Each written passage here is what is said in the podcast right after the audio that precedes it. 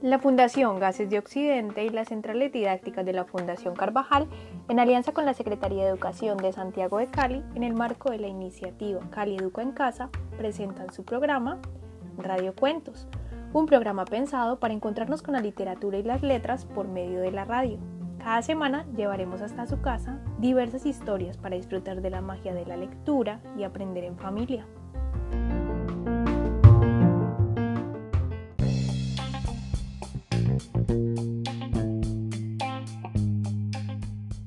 Cuentos, donde las voces cuentan y se encuentran.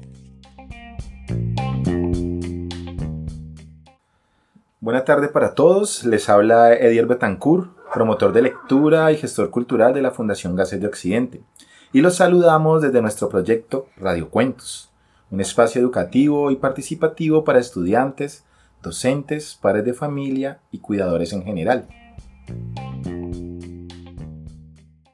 El día de hoy tenemos la oportunidad de conversar con la maestra Jenny Valencia Alzate, escritora, docente de lengua materna y gestora cultural de nuestra ciudad. Una charla alrededor de su quehacer pedagógico y su experiencia en la realización y gestión de talleres de escritura para niños y jóvenes. Antes de darle la palabra a la invitada, vamos a escuchar una presentación que puede encontrar en su canal de YouTube con el nombre La Profe.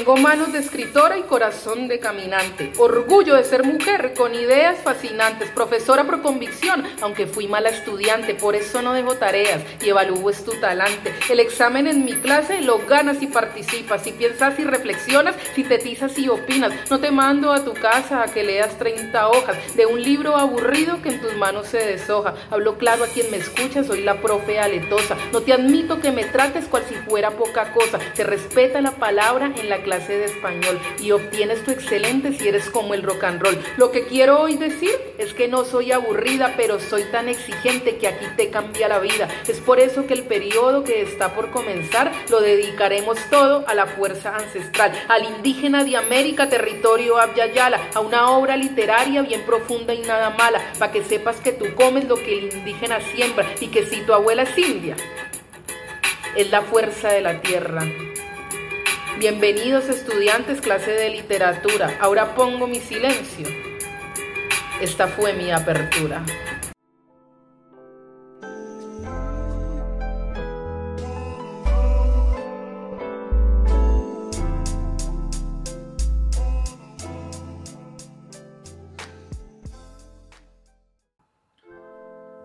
Gracias maestra Jenny Valencia por estar con nosotros y compartir sus saberes. Nos gustaría que nos ampliara un poco la presentación, comparte su currículo y su experiencia. Eh, buenas tardes para todos, muchas gracias por invitarme a este programa. Eh, mi nombre es Jenny Valencia Alzate, soy escritora, cronista, docente de literatura de adolescentes. Trabajo actualmente en el Colegio Jefferson, más he trabajado en otros colegios de la ciudad de Cali y también ejerzo la docencia como tallerista de escritura creativa pues de múltiples géneros como el cuento, la crónica, las figuras literarias eh, con poblaciones diversas tal como eh, raperos en el distrito de Agua Blanca, docentes en el Chocó, eh, docentes en el Cauca, bueno, distintas poblaciones a, los que, a las que he logrado llegar, digamos, para compartir un poco saberes en torno a la escritura creativa. Maestra, qué presentación tan interesante. Lo cual eh, me lleva a la primera pregunta para nuestra charla y que es una pregunta muy personal que siento que siempre nos hacen a nosotros los maestros. Y es en cómo te convertiste en maestro, qué te motivó, cuál es la historia alrededor de hacerte maestro. Me ocurre de manera muy peculiar porque yo estudié licenciatura en literatura en la Universidad del Valle y cuando estaba en quinto semestre pues me plantean la posibilidad de ir a hacer un reemplazo a un colegio de un profesor que se iba a ausentar por algunos días. Yo no quería ser profesora. Tenía fuera de mi proyecto de vida las listas, las madrugadas, los pizarrones, los manuales de convivencia. Eh, había dicho pues enfáticamente que no, sin embargo pues en ese momento me caía muy bien el dinero del reemplazo y, finalmente estaba estudiando una licenciatura y tenía que hacer prácticas. Llegué a un colegio eh, por una particularidad a este colegio llegan, o en ese momento llegaban chicos que digamos eh, habían tenido conflictos en los colegios anteriores como también en las casas. y eran chicos de diversos estratos. Incluso las edades podían fluctuar y era una nocturna. Eh, yo llegué y lo primero que se me ocurrió fue llevarme a un Quijote de la Mancha para dar clase a primero de bachillerato. Me han plantado que era clase hacia sexto. Y apenas llegué, pues me encuentro con una escena bastante peculiar. Había un chico dibujando un falo en el tablero. Había una chica tirándole papeles a otro de los estudiantes estaba sentado. Y había uno haciendo un juego peligroso con un compañero. El compañero tenía la mano abierta sobre el pupitre y él estaba con una navaja punteando el pupitre entre los intersticios vacíos que quedaban pues entre sus dedos. Apenas yo vi esta, digamos, este panorama, recuerdo que tuve ganas de salir corriendo. Eh, ellos me vieron, inmediatamente obviamente me miraron de pies a cabeza, era la nueva profesora y lo primero que se me ocurrió fue preguntarles que a quién le gustaba leer y uno de los chicos me dijo, eh, profesor, a mí no me gusta leer, pero me gusta el perico, las pepas y la vareta, me contestó ese muchacho. Yo tuve ganas de salir corriendo porque no sabía cómo afrontar esa situación, pero de inmediato me acordé que en el bolso llevaba El atravesado de Andrés Caicedo, que era una lectura personal que estaba haciendo en ese momento. Yo no lo llevaba para el programa de curso. Y cuando ese chico me dijo eso, eh, fue como una revelación porque era como si me estuviese hablando uno de los personajes del atravesado.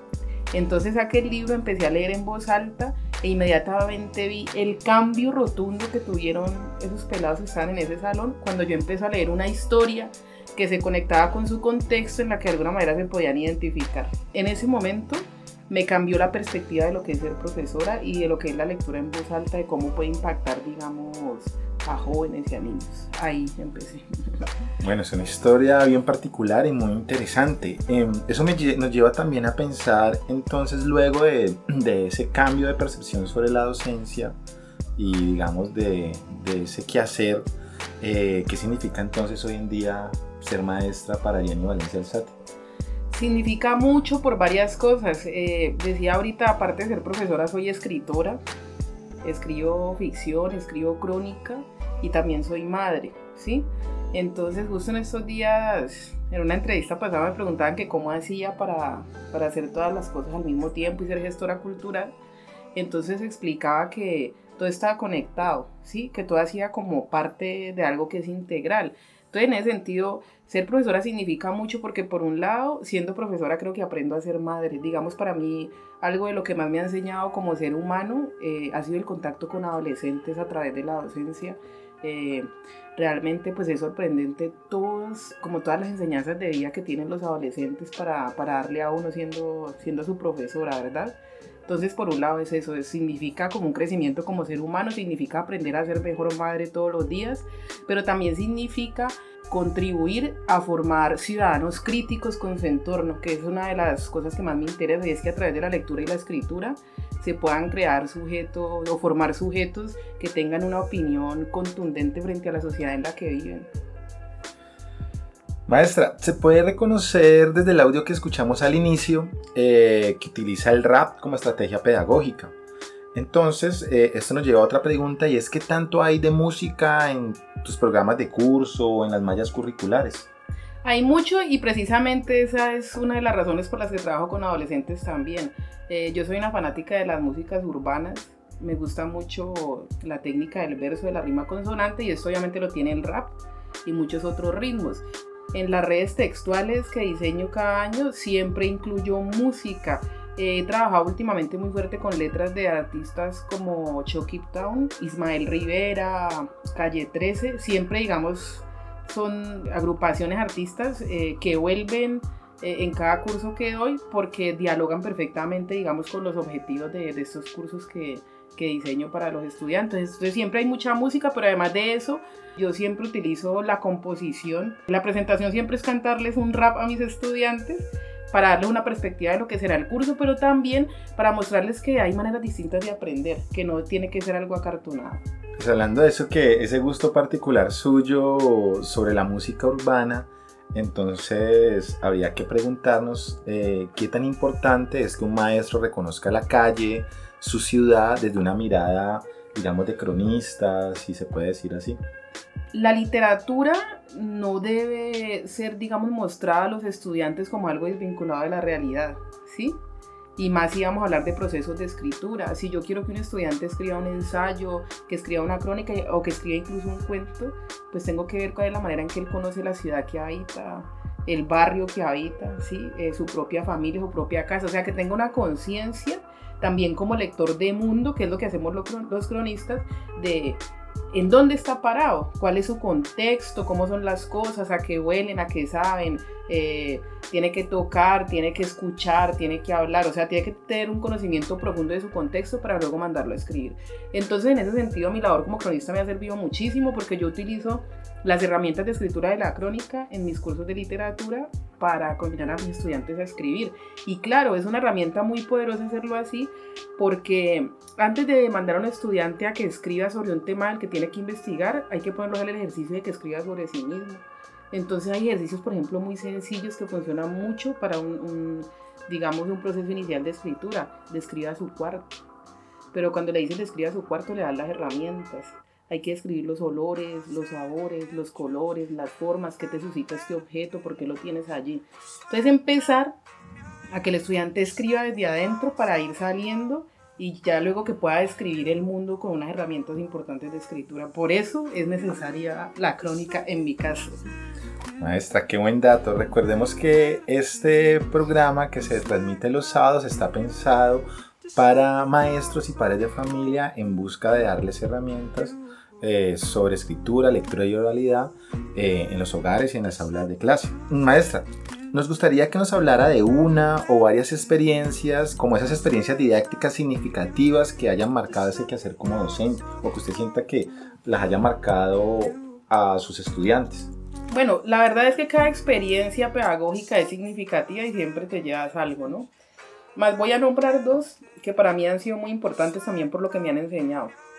La primera de ellas fue que una vez me llamaron a hacer un reemplazo a un colegio y el reemplazo era que el profesor tres meses antes de acabarse el año escolar renunció y digamos el rumor era que había renunciado porque no se aguantaban los estudiantes de octavo, recuerdo que me lo dijeron así.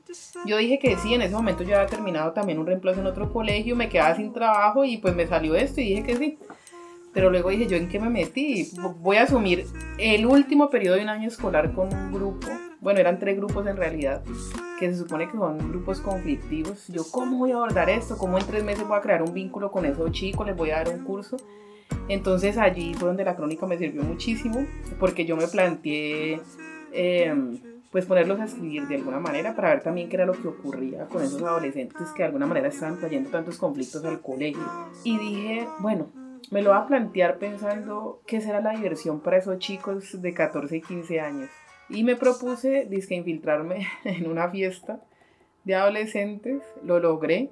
Luego vino pues fue una ingrata sorpresa porque obviamente hay mucha presencia de drogas en ese momento, pero también como la música les impactaba bastante. Entonces, después de haber ido a esa fiesta, yo dije, bueno, voy a dar un taller de crónica urbana donde ellos puedan escribir sobre la ciudad que habitan y que realmente no conocen, porque hay partes de Cali que ellos no conocen, pero antes vamos a hacer el proceso de que ellos escriban sobre sí mismos, lo que te contaba ahorita, y voy a incluir la música en ese programa de curso para que ellos puedan... Expresarse. Sí, claro, expresarse y también que les toque fibras distintas a, a lo que ellos piensan que es una clase convencional, ¿no? Que es el profesor parado en el tablero, copie esto, memorice, le hago el examen y le pongo la nota, no yo quería que fuese una experiencia distinta. Entonces les propuse un taller de crónica urbana, pero obviamente entré con música y esto, digamos, eh, hizo que ellos se disponieran de manera distinta al curso. Luego entonces empezamos a ver cuál, qué era la crónica, cuáles eran las herramientas y fuimos haciendo ejercicios que a ellos les interesaron bastante porque eran ejercicios que se trataban de, de escribir el salón de clase, hacer un perfil de su empleada de servicio, hacerle una entrevista a su abuelo, a su abuela, o sea, técnicas que les permitieron conocer de manera más profunda y mirar desde una perspectiva diferente a las personas de su entorno. Y yo les prometí desde el inicio del curso que si ellos hacían con juicio el taller, la última clase para hacer el trabajo final del curso eh, la íbamos a hacer afuera del colegio, pero que no les iba a decir, a decir dónde. Esto obviamente entre los adolescentes pues llama mucho la atención que un profesor te diga que no va a hacer una clase adentro del colegio más porque cuando yo hablé con ellos vi cómo ellos configuraban el colegio como una cárcel incluso, ¿sí? Entonces quería como un poco cambiar la perspectiva de todo y les dije que la última clase iba a ser en la ciudad. Cuando ellos ya hicieron todo el proceso de escribir, nos leímos, yo lo sacaba a leer en voz alta, les corregía y ellos se fueron entusiasmando mucho con el curso. Al final les dije, bueno, listo, ha llegado la hora de sacarlos del colegio. Ya les dije, la próxima clase les digo dónde vamos a ir y ahí dije, vamos a ver si lo que tengo en mente me funciona. Me fui donde el coordinador en ese momento y le dije que yo quería llevar a los estudiantes al Calvario.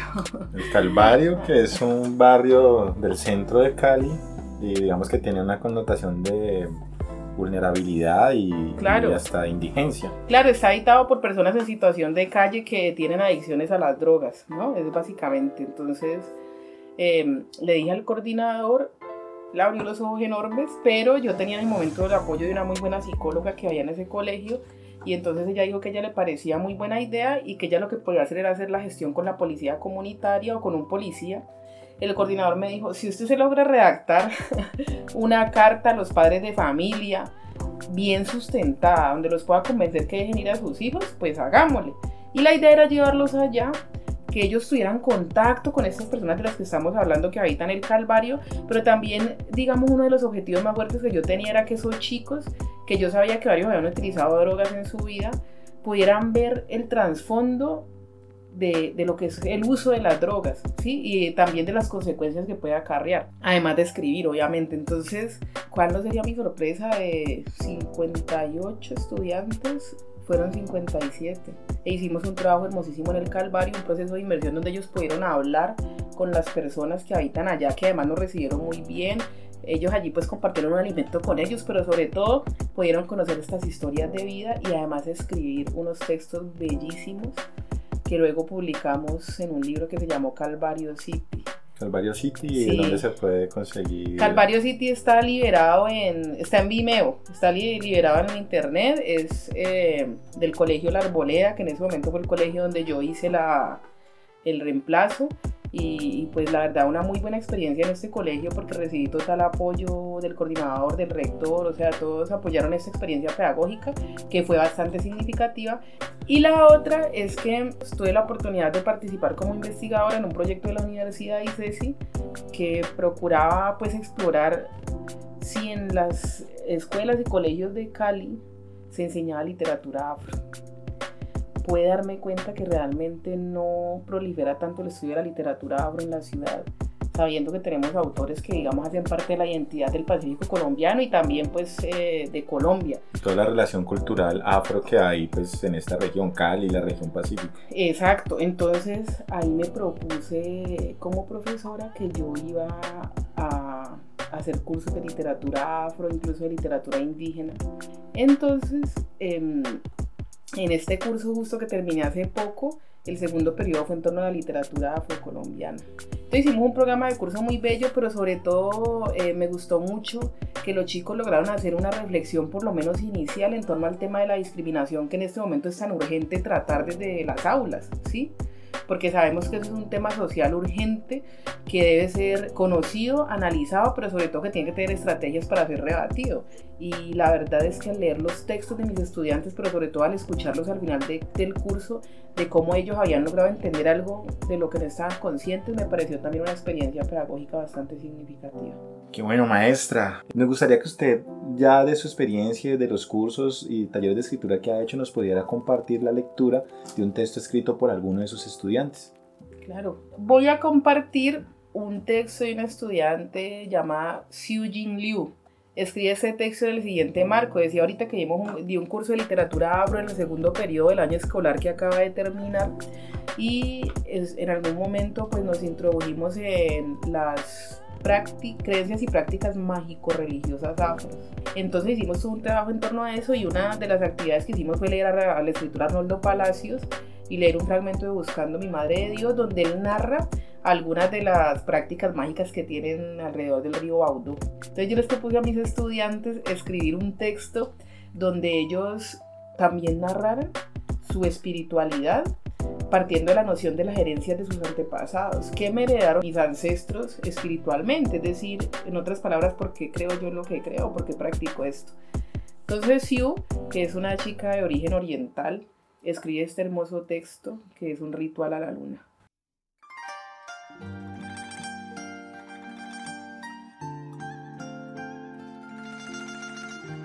Mi abuela Chen Wang Fang y mi mamá Gu Sukin son mujeres de pelo corto.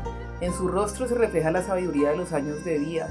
Ambas tienen ojos pequeños y alegres y con ellos me miran mientras me cuentan sobre dos de las tradiciones espirituales más importantes de China. Todo empezó con mis abuelos que viajaron a Colombia para abrir un negocio. Por eso la mamá, mi bisabuela, le había dado el pixio que ahora mi abuela conserva. Un pixio es un objeto hecho de cobre y se cree que es un amuleto vinculante a la riqueza. Ayuda a traer y retener la fortuna y también evita que se produzcan grandes pérdidas económicas en el lugar. Es una imagen de fuerza, se asemeja a la vez a un león y un dragón. Ellas me contaban sobre la fiesta de medio otoño. Esta festividad anual se celebra el día 15 del octavo mes en el calendario chino. Consiste en contemplar la luna llena con toda la familia y preparar un postre muy especial, el pastel de la luna, un relleno espeso normalmente hecho con pasta de semillas de loto y la yema de un huevo que simboliza la luna llena. Estos pasteles suelen ser redondos o rectangulares. Mi abuela me contó sobre la leyenda de Chang, quien fue la esposa de Ji, un famoso arquero. Un día, cuando Ji cazaba en la montaña, encontró por primera vez a Chang debajo de un laurel. Enamorados a primera vista, ambos decidieron contraer matrimonio con el árbol como casamentero. Después de la boda, la pareja compartió una vida tan feliz que el esposo deseaba vivir así para siempre, por lo que fue a ver a la suprema diosa del cielo, quien le regaló el elixir de la vida eterna. La diosa le advirtió allí que la porción del elixir era suficiente para que dos personas fueran inmortales y que si una se lo tomaba completo podría volar al cielo y convertirse en un dios. Después de regresar a casa, Ji dejó que su esposa conservara la poción. Sin embargo, aprovechando la ausencia del marido, un alumno suyo, Peng Meng, trató de robar el brebaje y peleó con Chang. Incapaz de resistir al intruso, la joven sacó el elixir y lo bebió. Inmediatamente su cuerpo se hizo tan ligero que se separó del suelo y voló al cielo. Deseosa de estar lo más cerca posible de la tierra, la joven paró finalmente en la luna. Echando de menos a su esposa y con el corazón destrozado, Jim miró al cielo nocturno y gritó el nombre de su amada. De pronto descubrió que la luna mostraba un brillo especialmente claro y preparó las frutas y dulces favoritos de Chang y los expuso en una mesa al aire libre para mostrar de esta manera su añoranza a su esposa. Al enterarse de que Chang se había convertido en una diosa, el pueblo imitó la acción del marido, ofrendando frutas y comidas a la luna para que Chang les bendijera con felicidad y seguridad. Así, poco a poco, fue originándose la tradición de agasajar a la luna el día 15 del octavo mes de cada año. En todas las versiones de la leyenda, Chang se transforma en una diosa a partir de un ser humano. Su imagen bailando con las mangas largas representa la belleza femenina oriental. Es una diosa pero con sentimientos humanos que se ha ganado el afecto de los chinos. Mi abuelo Liu Jingwen me contaba sobre algunas tradiciones que hacen en el Año Nuevo Chino. El Año Nuevo Chino, también conocido como Año Nuevo Lunar o Festival de la Primavera, es la celebración más significativa de China. Se define como el primer día del primer mes en el calendario tradicional chino. El calendario chino se basa en un calendario lunisolar, es decir, la fecha indica tanto la fase de la luna como la época del solar. Él me dijo que el calendario lunar chino es el más largo registro cronológico que data 2637 años antes de Cristo, cuando el primer ciclo del zodiaco se introdujo. Un ciclo completo dura 60 años y se compone de 5 ciclos simples de 12 años cada uno. Mi abuelo también me contó la historia del horóscopo chino. Buda fue a meditar en los últimos días de su vida a una selva para estar en contacto con la naturaleza y donde logra vencer con toda su fiamara, un demonio que intentó tentar para que no alcanzara la iluminación.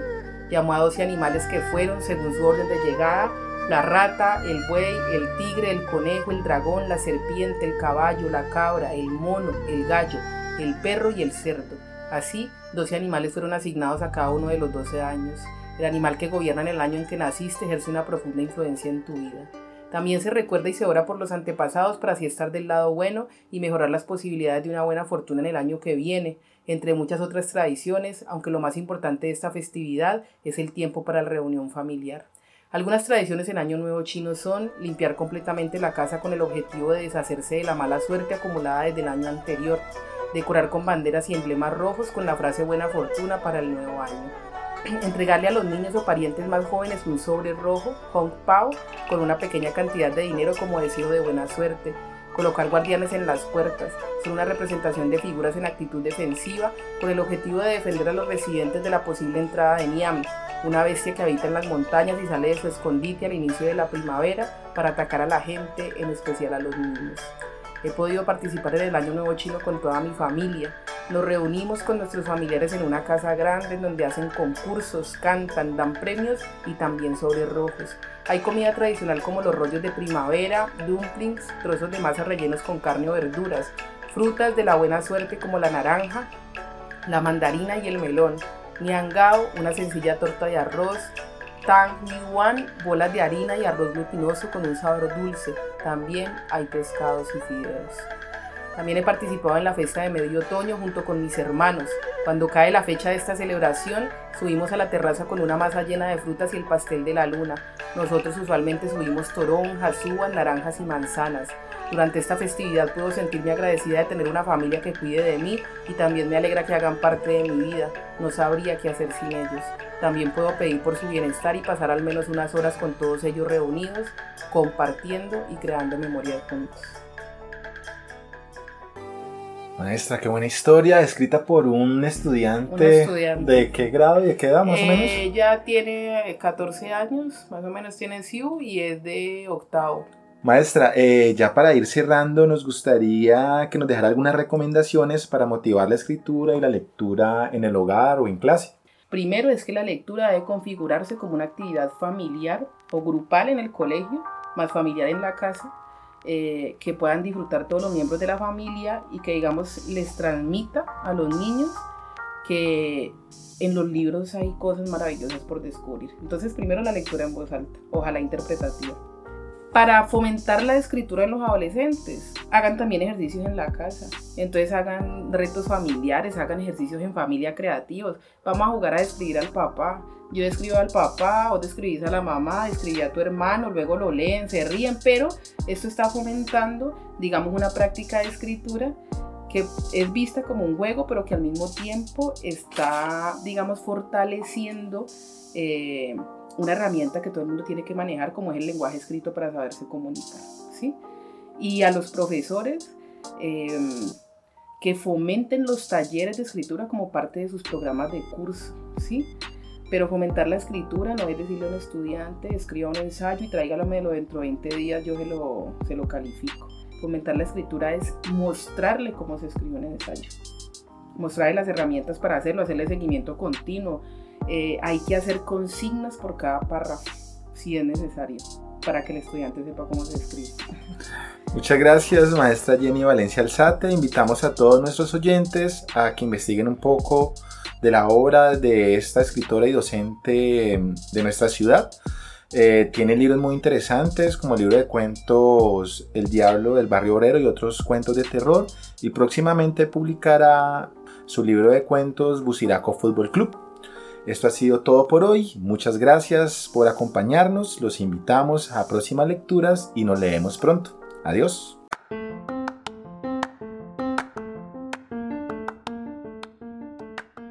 Si quieres que te compartamos el audio de la lectura del día de hoy, no dudes en escribirnos a nuestra línea de WhatsApp 300 712 1742 o si quieres ir por más contenidos, visita nuestras fanpage arroba bibliocasona, arroba bibliopoblado o arroba bibliovallado.